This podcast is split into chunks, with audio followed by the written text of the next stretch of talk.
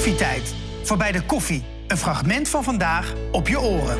Stel, er is een familieruzie. Dan heb je heel vaak dat de mensen toch ook de vuile was lekker buiten hangen. Dat ze van alles vertellen tegen die en tegen de buurvrouw en de buurman. Dit en dat. En hij zei dit en zus en zo. Is dat verstandig om het met anderen te delen? Of kan je dat beter binnenskamers houden? Nou, kijk, als je ruzie hebt, je hebt vaak ook wel steun nodig. Het is heftig. Ja. en dan, ja, dat je af en toe dan wat loslaat naar je vrienden of naar andere familieleden. Dat is ook wel logisch, zeg maar, omdat je eigenlijk steun wil hebben. Dus de steun is mooi.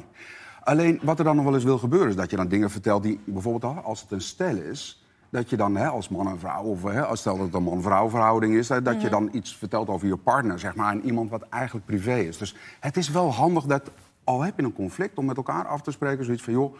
Uh, ik, ik, ik, moet hier echt iets over vertellen, zeg maar. Dit, dit, dit krijg, wat er nu tussen ons gebeurt, dat krijg ik die een beetje niet goed. Uh, vind je het oké als ik dit en dit en dit vertel? En dat je partner ook kan zeggen van, nou, weet je, dit wel, maar uh, mag, mag, dit even tussen ons blijven? En dat een soort van informatieveiligheid bestaat, zeg maar, tussen jou als stel. Ja, en dat, is handig om te doen. Dat je dat afspreekt, ja. En dat je denkt van, oké, hij vindt het niet, ook al heb ik ruzie, hij vindt het niet oké dat ik dit vertel aan mijn vriendin. Nou ja, dan, dan hou ik dat maar even voor mezelf. Dat klinkt heel leuk, maar als je echt als je hebt, dan gebeurt dat toch vaak niet, hè? Want dan, als je hoort wat mensen over elkaar roepen allemaal, dan mhm. kan je het wel afspreken. Maar als er echt ruzie ruzie is, dan houden mensen zich over het algemeen niet zo aan de afspraken, toch?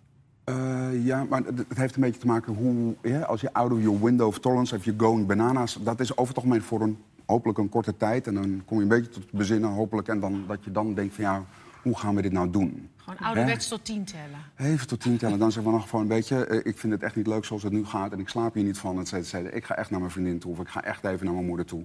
En dat je dan ook dacht van oké, maar hoe, ga, hoe, gaan we dit nou doen? Want als je je moeder bijschakelt en toen ze worden dan, en je gaat haar dingen vertellen. Ja, krijg ik die later dan weer te horen dat ik in het kerstdiner zit... en dan krijg ik in één keer die opmerking over mijn hoofd heen. Hè? En dan, dan is het toch goed om dat samen gewoon een beetje hm. goed te doen. Hè? Dus dat is als één ding wat goed is. Ja, dat is natuurlijk als de boel zeg maar helemaal ontploft is. Hè, dan, hm. dan, dan, zijn we al heel ver. Er zijn natuurlijk heel veel familieruzies. Hè. Ik bedoel, hm. je hoort natuurlijk heel veel van mensen. Ik ben zo benieuwd, hoe ontstaan ze nou? Is dat altijd met iets groots of start het heel klein? Het zijn vaak patronen zeg maar, die inslijten, ook al bij het opvoeden. Hè, waar het van de kinderen zeg maar, over de hoe broer en zus. En dat zou je ook met het Koningshuis kunnen kijken. Hè, van, goh, hoe heeft zich dat nou allemaal verhouden? Ben ik net zo waardevol als mijn broer die koning wordt, krijg ik ook evenveel liefde. Nou, weet je, dat zijn dingen die dan spelen in gezinnen. Ja, en dan uiteindelijk maak je ruzie over iets onbenulligs meestal. Maar meestal zit er een ander thema onder. En dat is wel eens gewoon een keertje goed om dat te bespreken. Kan je een therapeut bij nemen. Maar je kan het natuurlijk ook zelf proberen om te zeggen... Van, waarom, waarom maak je nou zo'n ruzie over? Ja, want wat zijn nou de meeste fouten die mensen maken zeg maar, in zo'n familieruzie? Dat je denkt, ja, daardoor escaleert het wel. Ehm, nou, om niet zo nieuwsgierig te zijn en alleen maar naar elkaars gedrag te kijken en elkaars gedrag te veroordelen. In plaats van dat je denkt, waarom doe je eigenlijk zo? Wat, en dan, relaties zijn wederkerig, hè? Wat doe ik nou dat ik dat vervelende gedrag van jou krijg? En dat je dan ook een beetje naar jezelf kijkt van... Ja, zeker. Hè? En dat wil je misschien bij wijze van spreken even kijken zeg maar, van... Goh, hè, wat doe ik nou dat mijn broer zo'n gek boek schrijft? Hè? Wat, wat, en dat je elkaar ook daar een beetje de verantwoordelijkheid van neemt van... nou, als, dit, hè, als je zo escaleert, dan heb ik blijkbaar iets gemist om gewoon een goed gesprek te hebben. Ja, maar om zeg maar, terug naar die kern te gaan, om dat weer helemaal te ontrafelen, dat is natuurlijk heel moeilijk, lijkt ja, je mij. Je gaat vaak zo'n oude koeien uit de Ja, dat, wat jij zei. en iedereen wil, iedereen wil nou, altijd zijn gelijk halen. Ja, maar als iemand oude koeien uit de sloot haalt, dan voelt hij zich toch daar ergens niet over gehoord. Want anders doet hij dat niet om het duidelijk te maken dat dit het patroon is. En het is vaak wel hetzelfde koetje wat elke keer voorbij ja, komt. Maar ja, maar dan... Wij denken, hebben we hem weer. Ja, maar dan is het van, god, maar wat wil je daar nou mee vertellen? Ja. Want die ken ik al. Of heb ik daar iets in gemist? En wat is dan het nut voor jou om deze oude koe er nu uit te halen? Want ik heb daar al sorry over gezegd en toch heb je hem nog nodig. Dus wat is daar zeg maar, blijkbaar toch niet helemaal lekker dat deze nu elke keer langskomt? Ja. Want blijkbaar doe ik iets verkeerd dat je, die, dat je die oude koe ook de hele tijd blijft onthouden. Lijkt me heel vervelend voor je eigenlijk. Ja, Omdat de hele tijd die oude koe te onthouden. Dat lijkt me ook veel. Maar ik ben zo benieuwd, want jij, jij inderdaad, jij helpt mensen ook daarmee. Hè? Wat voor koetjes hoor jij heel veel? Dat je denkt, oh ja, daar hebben we weer zo eentje. Oh, uh, als het gaat bijvoorbeeld met, met, met erfenissen, zeg maar, oh. over het bureau van vader of zo. Hè? Dat is zoiets van, nou, daar zat jij altijd achter, hè, mijn broer. Die zat er altijd achter met mijn vader. Ik mocht daar nooit achter. Dus nu wil ik dat bureau hebben. En dat je, ja, je broer die zegt dan natuurlijk van ja, ik wil het bureau omdat ik daar altijd uh, zat met mijn vader. Hè, hoor dan dat je, en, en dan, nou, dan kan je dan heel lang ruzie over maken waar het bureau dan moet gaan staan. Hè, dus dat, en dan gaat het eigenlijk niet over het bureau, maar het gaat over... werd ik gezien door mijn vader? Ja, dat zit En hoe was het voor mij om, om niet achter dat bureau te gaan? En dat je broer kan zeggen van, goh man, wat vervelend. Heb ik nooit in de gaten gehad. Ja. Dat En- je en- daar dan, dat je meer naar de kern zoekt daarvan. Ja, dus achter elk gedrag zit een goede reden. Ja. Vraag eens elkaar naar de goede reden. Blijf, blijf geïnteresseerd in plaats van dat je zo snel je oordeel hebt... over wat er wel allemaal niet spoort aan die ander.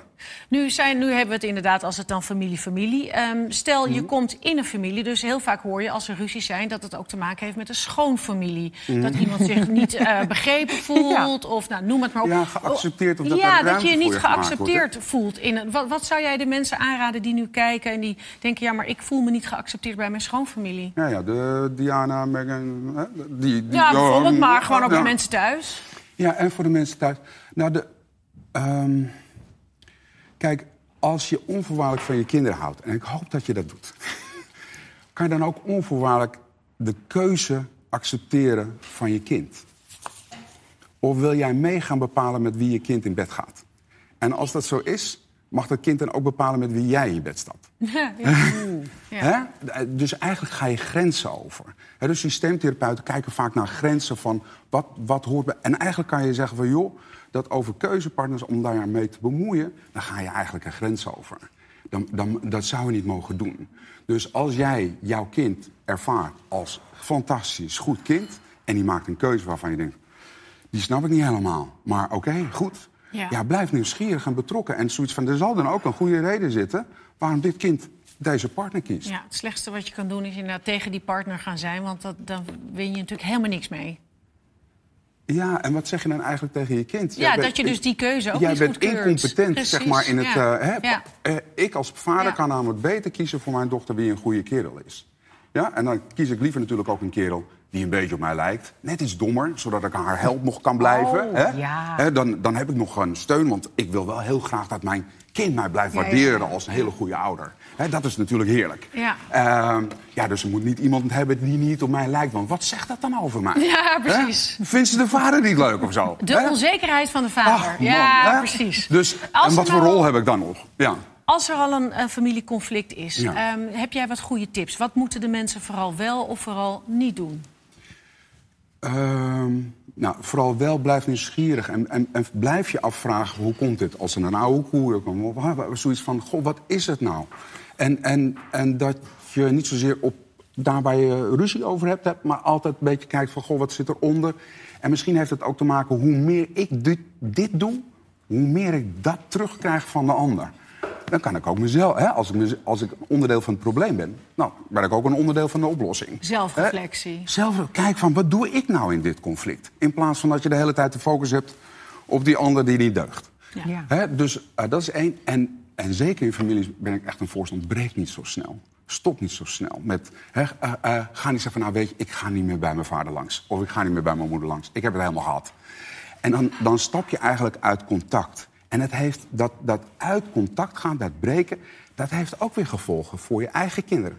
Je eigen kinderen zien dan van... goh, als je het niet eens bent met je ouder... Dan loop je weg. Dan, hè, dan mag je breken en dan mag je uit contact gaan. Nou, zo direct zijn die kinderen het niet eens met jou.